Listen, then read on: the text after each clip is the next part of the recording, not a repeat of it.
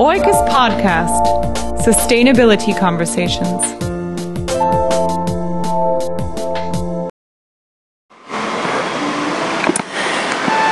I'm here tonight. It's uh, Wednesday, 29th of June. I'm here in Bangalore, in India, uh, at the Hotel Taj Vivanta West End, where we have the gala dinner of the IAMI conference. This is the Eastern Academy of Management International Conference. takes place every two years, and I have the privilege of standing here on the beautiful staircases uh, that uh, go lead, lead us into the hotel with uh, the guy who names himself Jim Stoner, but this is actually Professor James A.F. Stoner.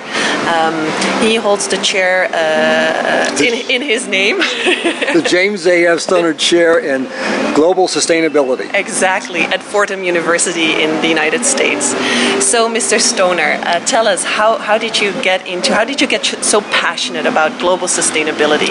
Um, I went to a place called Esalen in Big Sur, California, which is the most beautiful place in the world, right on the ocean. And I was going there for a variety of reasons, but I went to a series of weekend, usually, or one week uh, programs on sustainability. Uh, Hazel Henderson was one of the speakers. Amory Lovins of the Rocky Mountain Institute. I went to two or three of his, and I started realizing that uh, the, the game as we were playing it is ending, and we've got to find a whole new way to produce and consume and handle population. And so I decided that's what I wanted to devote my time and energy to. And you've published widely on this topic. What are, what are the publications that you're most proud of that really tell something new, maybe? Well, nothing, I think I, my favorite ones are ones that never got published, actually. okay.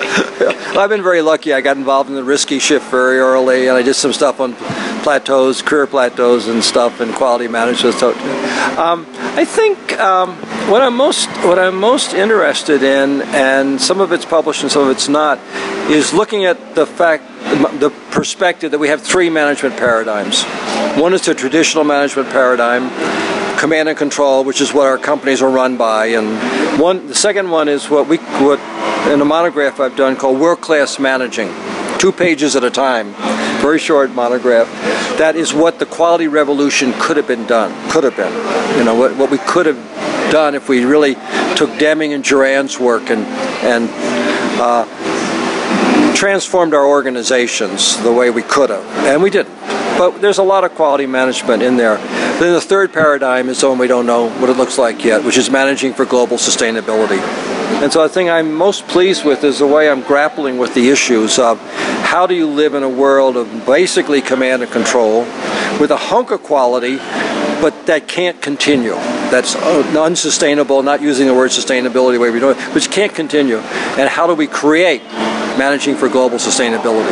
Yes. Yeah. Today you, you said something very provocative. You said we're we at business schools faculty we're basically cancerous.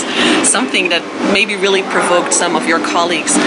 what, what is your take on this? What is your take on you know getting sustainability into business schools? If I well if I think about what I said today, I'm not sure which one you're referring to because I did I did refer to um, our doing the work of the devil in uh-huh. business schools. Yes. Because we're basically we're sold out. We're based as business schools. We're basically um, teaching people how to destroy the planet and make a lot of money for themselves uh, and feel good about what they're doing.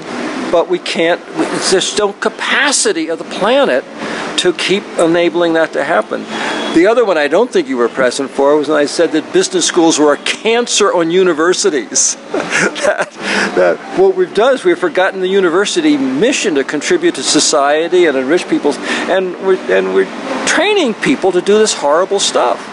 And, and, there are exceptions. And there's some schools, St. Gallen's actually is doing a pretty good job, I think, a lot of ways. Like a lot of my good friends are from St. Gallen's. A few years ago, I didn't know you existed. I was so naive about the, the, good schools doing good stuff. Uh-huh. But to a very large extent, we, we're not confronting the fact that we can't keep doing what we're doing. I was at two very good sessions today, uh, big sessions, where very smart executives talked really as though they were thinking they could do business as usual for 20 or 30 years. And we don't have that kind of time with business as usual. And so those are the kinds of provocative things I say, and my faculty doesn't always like it. And you've been working a lot to change this within, for example, your own school, right? Yeah. With working with the dean. Can you can you share a bit of that knowledge with us? Well, I, I would recommend to my students the case. The cases. Uh, what is it? Um, the uh, Dean Ellen Gatsko case, which is about uh, a dean that doesn't quite exist but almost exists, that's decided the faculty needs to be competent. And by competent, I, I don't put it quite that way, but it's to know enough about the realities of climate change and global unsustainability to be able to make reasonable, appropriate decisions about what they teach and research and, and how they contribute. And um, it's, it's a very strange thing that we could say it's perfectly okay for me to teach marketing and finance and not have a clue about global sustainability and follow my own career. Uh, my minor little success in a way that's going to help destroy the planet and have no place for my children or grandchildren. And, and uh, it seems to me that we really need to have every faculty member at least know enough to make a conscious decision that they're going to keep destroying the planet or they're going to do something about it. Yeah. And there's another, I have another one on bottled water called the Christina Lawton case about bottled water, about somebody who's decided, mostly hypothetical, but hopefully the, she, the person I worked with will, will become Christina. Uh, and decide her company should get rid of bottled water in the campus uh, cafeterias it services. Mm-hmm. You know. So yeah, I'm, I'm, and they're we call them stealth cases. They're written with a person in mind that we're trying to not just change the students who use them and change their universe, but also change the person who is the target person in the in the case. Okay. Um, Is that a particular kind of case? It's a, it's a Still. teaching case that's uh, modeled on the Giving Voice to Values program of um, uh, Mary Gentile. And it actually came out of a conversation, both of them came out of a conversation last year when I asked her if she had some values cases on sustainability, and she said no, she'd like some. So I wrote some, and I've been teaching them in class. Wonderful. Yeah, but I really, uh, and I'm, I'm presenting them at conferences. I'm trying to get people to really confront the question of is it okay as a faculty member not to know about this? And I don't think it is. Yes. But we've seen today there was a session, for example, with some of your colleagues who presented the Green Campus projects, you know, and what they're doing as a faculty, Drexel University, the Drexel story. Uh, do you see a change in the last couple of years? oh, enormous change. Absolutely enormous so we're on the good track. Yeah, I know. I know we're running fast enough because uh, you know the other side destruction is running pretty fast. Oh, the, when I started teaching, it's about five years ago. Um, there was like almost it was right around the, uh, the when Gore won the Nobel and the Stern report came out and all that stuff came out at the same time. Um, I was I was in class um, when it happened, and uh, at that time, the way I started teaching it, because I don't know much about sustainability, still don't know much, um, was I had my students write a one-page essay that said, and read everybody read everybody's essay, that this global sustainability stuff is BS. That's a term we use in the U.S. I won't explain, but you know it. uh, this, but it's not true. And then they would um, read everybody's essay and rewrite it. The next two weeks, they wrote an essay of, hey, "This is serious," um, and uh, and then re- read, read them and rewrote them, etc. What they found out was that the people who were saying there was no climate change or we didn't do it, etc., were a very, very small group of non-scientists who pretended to be scientists, who were funded by ExxonMobil and the Koch brothers and a bunch of right-wing or energy-committed people who were, you know, had big bonuses.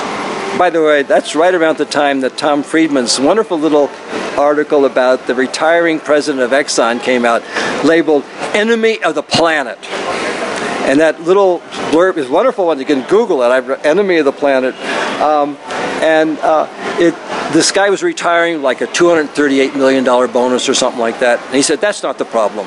The problem is what Exxon did systematically to create confusion and doubt about a phenomenon that everybody legitimately knew was happening.